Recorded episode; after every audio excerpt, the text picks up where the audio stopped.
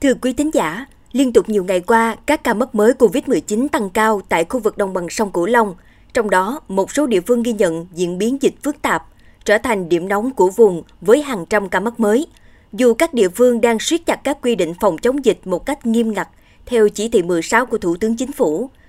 Hơn lúc nào hết, các tỉnh thành phía Nam đang huy động mọi nguồn lực để phòng chống dịch bệnh. Đây là nội dung được phản ánh trong chuyên mục Góc nhìn miền Tây hôm nay với phóng sự Đồng bằng sông Cửu Long cần tranh thủ thời gian vàng để dập dịch. Mời quý tín giả cùng lắng nghe. Quý vị thân mến,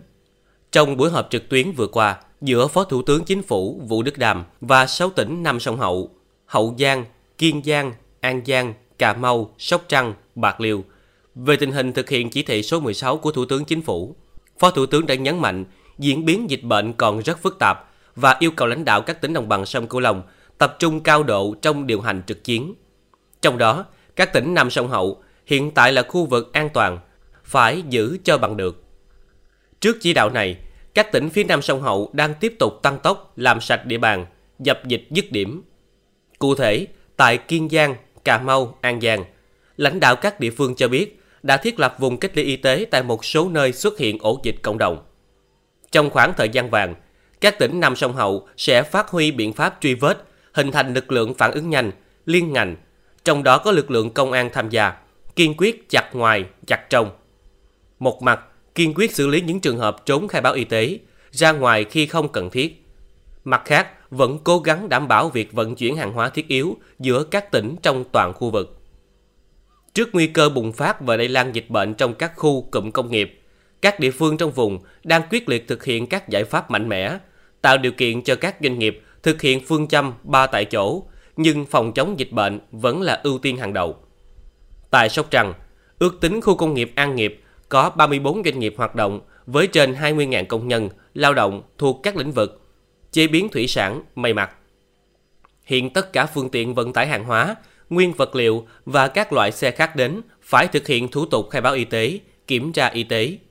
phương tiện vận tải phải được khử khuẩn trước khi di chuyển vào các nhà máy, xí nghiệp. Ông Lý Tuấn Anh, Phó trưởng ban quản lý các khu công nghiệp tỉnh Sóc Trăng cho biết. Hoạt động sản xuất của các doanh nghiệp, công nghiệp thì phải đưa cái mục tiêu phòng chống dịch an toàn cho cái sản xuất lên hàng đầu. Phải đảm bảo cho các nhà máy, xí nghiệp chế biến thủy sản hoạt động ổn định nhằm không để gãy đổ cái chuỗi sản xuất và tiêu thụ cái tôm nguyên liệu thì ban cũng chỉ đạo cho các doanh nghiệp thuộc lĩnh vực dược phẩm sản xuất ờ, vật tư y tế ờ, khẩu trang bảo hộ y tế cá nhân và các vật tư y tế khác là phải tăng cường năng lực sản xuất nhằm đáp ứng cho cái nhu cầu sử dụng trong công tác phòng chống dịch trong tỉnh và ngoài tỉnh. Chung mục tiêu trên, lãnh đạo tỉnh Hậu Giang chia sẻ, cam kết và tạo mọi điều kiện cho doanh nghiệp duy trì sản xuất nhưng phải đảm bảo thực hiện nghiêm 5K và ba tại chỗ nếu không bắt buộc phải dừng hoạt động hoặc giảm quy mô. Ông Nghiêm Xuân Thành, Bí thư tỉnh ủy Hậu Giang nhấn mạnh nguyên tắc T cộng 1 đã triển khai. Tỉnh đã chỉ đạo chủ động xây dựng các kịch bản ứng phó phòng chống dịch COVID-19 theo 5 cấp độ và sẵn sàng áp dụng ở nguyên tắc T cộng 1. T nghĩa là cấp độ trạng thái hiện tại và cộng 1 nghĩa là tỉnh đã phải chủ động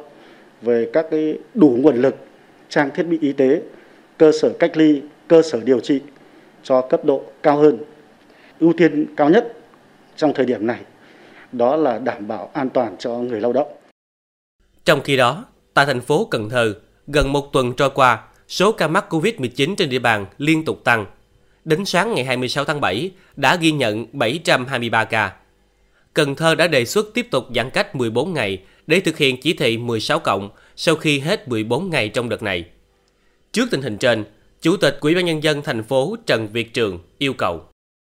Sở Y tế có trách nhiệm là phải tham mưu chuẩn bị đầy đủ cơ sở vật chất trang thiết bị để chúng ta là là, là chuẩn bị cho một cái đợt đó là, là là là cho quy mô toàn thành phố phòng chống dịch. Và tăng cường kiểm tra phối hợp với các sở ngành phối hợp với các quận huyện tăng cường kiểm tra các cái cơ sở y tế các cái cái tổ chức doanh nghiệp và hướng dẫn để thực hiện cái việc đó là các cơ sở y tế thực hiện nhiệm vụ test khẳng định điều trị để khi thực hiện cái chiến dịch toàn thành phố thì các cơ sở y tế này phải vào cuộc hết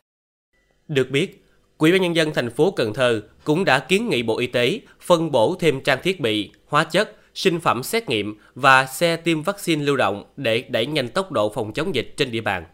Đồng thời, kêu gọi tình nguyện viên tham gia chống dịch.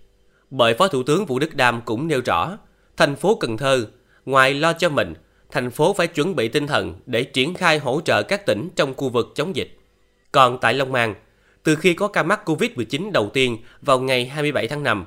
đến nay, Long An đang tiến gần đến tổng số ca mắc gần 4.000 ca. Vì vậy, các đơn vị chức năng tỉnh Long An đã sẵn sàng nhiều phương án nhằm chủ động giải quyết kịp thời, hiệu quả nhu cầu hàng hóa, phân phối kịp thời và đầy đủ đến tận nhà người dân tại một số khu vực nông thôn. Bà Châu Thị Lệ, Phó Giám đốc Sở Công Thương tỉnh Long An khẳng định. Long An khi đã dừng hết 125 chợ truyền thống thì hệ thống mà cái điều kiện cung ứng hàng hóa cho các địa phương á có năm cái phương án tổ chức cái điểm bán hàng xe lưu động đến các địa phương thể là đi chợ hộ tức là tập hợp cái nhu cầu của các địa phương của các doanh nghiệp của khu cách ly gì đó thì những đơn vị phân phối người ta sẽ chở tới nơi kết nối đảm bảo cái nguồn hàng làm sao mà cho người dân ít đi ra đường nhất để thực hiện cái chỉ thị giãn cách. Hiện nhiều địa phương ở đồng bằng sông Cửu Long đã dự trù khả năng có thể tiếp tục giãn cách xã hội, thậm chí chuẩn bị cho kịch bản cho tình huống xấu hơn để kịp thời bảo vệ người dân. Sau thành phố Hồ Chí Minh, các địa phương bao gồm Tiền Giang, Bạc Liêu, thành phố Long Xuyên tỉnh An Giang hay thành phố Cao Lãnh tỉnh Đồng Tháp cũng tăng cường các biện pháp mạnh mẽ, siết chặt quy định phòng chống dịch, hạn chế người dân ra đường từ sau 18 giờ, bắt đầu từ ngày 26 tháng 7. Thưa quý tín giả, dịch COVID-19 đã xuất hiện hầu khắp các tỉnh miền Tây. Đáng nói, lại len lỏi ở một số bệnh viện, chợ, khu công nghiệp. Diễn biến phức tạp của dịch trong điều kiện nhân lực, vật lực có hạn,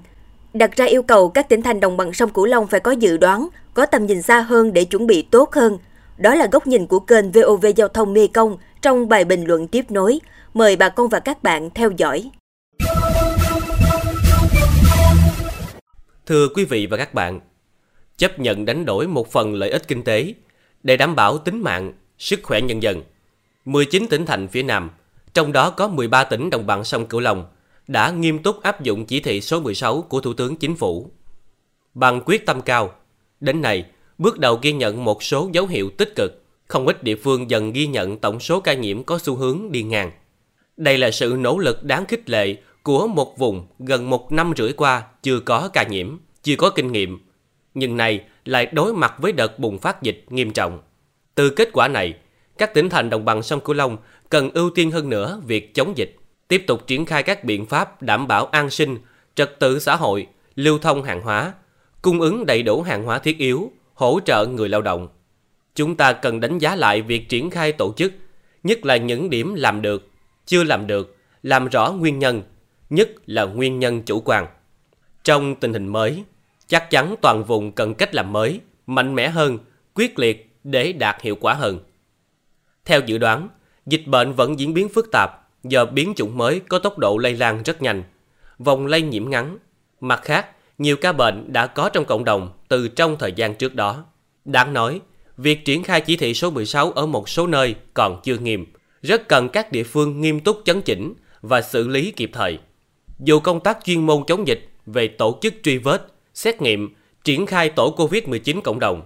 cách ly, giám sát, điều trị hậu cần đã được nâng cao, điều phối hiệu quả hơn so với thời gian trước đó. Tuy nhiên, đồng bằng sông Cửu Long cần tiếp tục được tăng cường năng lực hơn nữa trong thời gian tới. Song song đó, các địa phương nỗ lực kêu gọi cả các chuyên gia, nhân viên y tế đang làm việc và đã nghỉ hưu, các lương y, giảng viên, sinh viên tại các trường đào tạo, dạy nghề thuộc khối ngành chăm sóc sức khỏe tham gia vào các hoạt động chống dịch tại đồng bằng sông Cửu Long và tiếp trợ thành phố Hồ Chí Minh. Tin rằng với nhiều giải pháp tổng hòa, mục tiêu giữ cho bằng được các khu vực còn an toàn, mở rộng vùng xanh sẽ thành công. Nhờ vậy, 6 tỉnh Nam sông Hậu có thể trở thành hậu cứ, tiếp tục củng cố lực lượng để tấn công, chi viện cho các tỉnh Nam sông Tiền, thành phố Hồ Chí Minh và Đông Nam Bộ.